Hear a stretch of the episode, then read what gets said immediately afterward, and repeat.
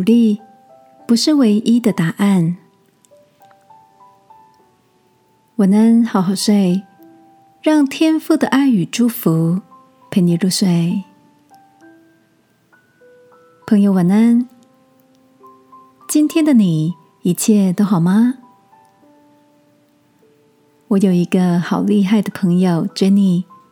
身为四宝妈的她，没有后援，亲力亲为的照顾四个小孩，加上对烹饪有极大的兴趣，还考了中餐以及证照，每天现做精致的便当，餐餐送到学校给孩子。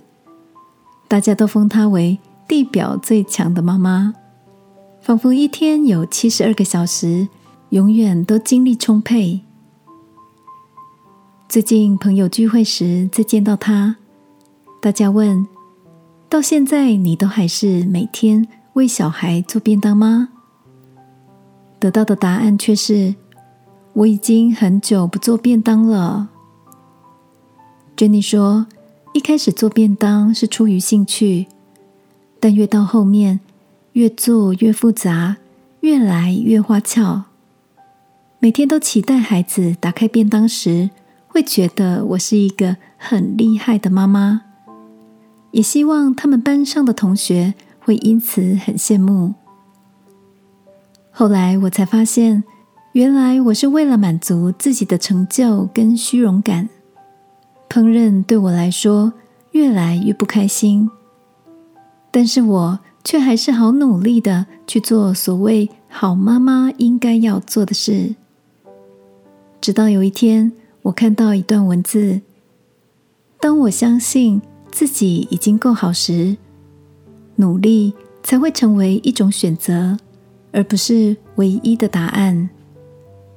我整个大梦初醒，我以为必须做一个好还要更好的妈妈，一直在跟自己较劲，生怕在孩子心中我不及格。原来。我最需要照顾的是自己，亲爱的。一直以来，你也是这么努力的吗？努力的让大家喜欢，让大家满意。天父说：“我以永远的爱爱你。”无论我们表现的如何，都不会改变天父对我们的喜欢。我们永远都是。天赋爸爸的宝贝哦，一起来祷告，亲爱的天赋，谢谢你以无条件的爱爱我。我要做的是全然信靠你的爱。祷告，奉耶稣基督的名，阿门。晚安，好好睡，祝福你。在爱里找回自己。耶稣爱你，我也爱你。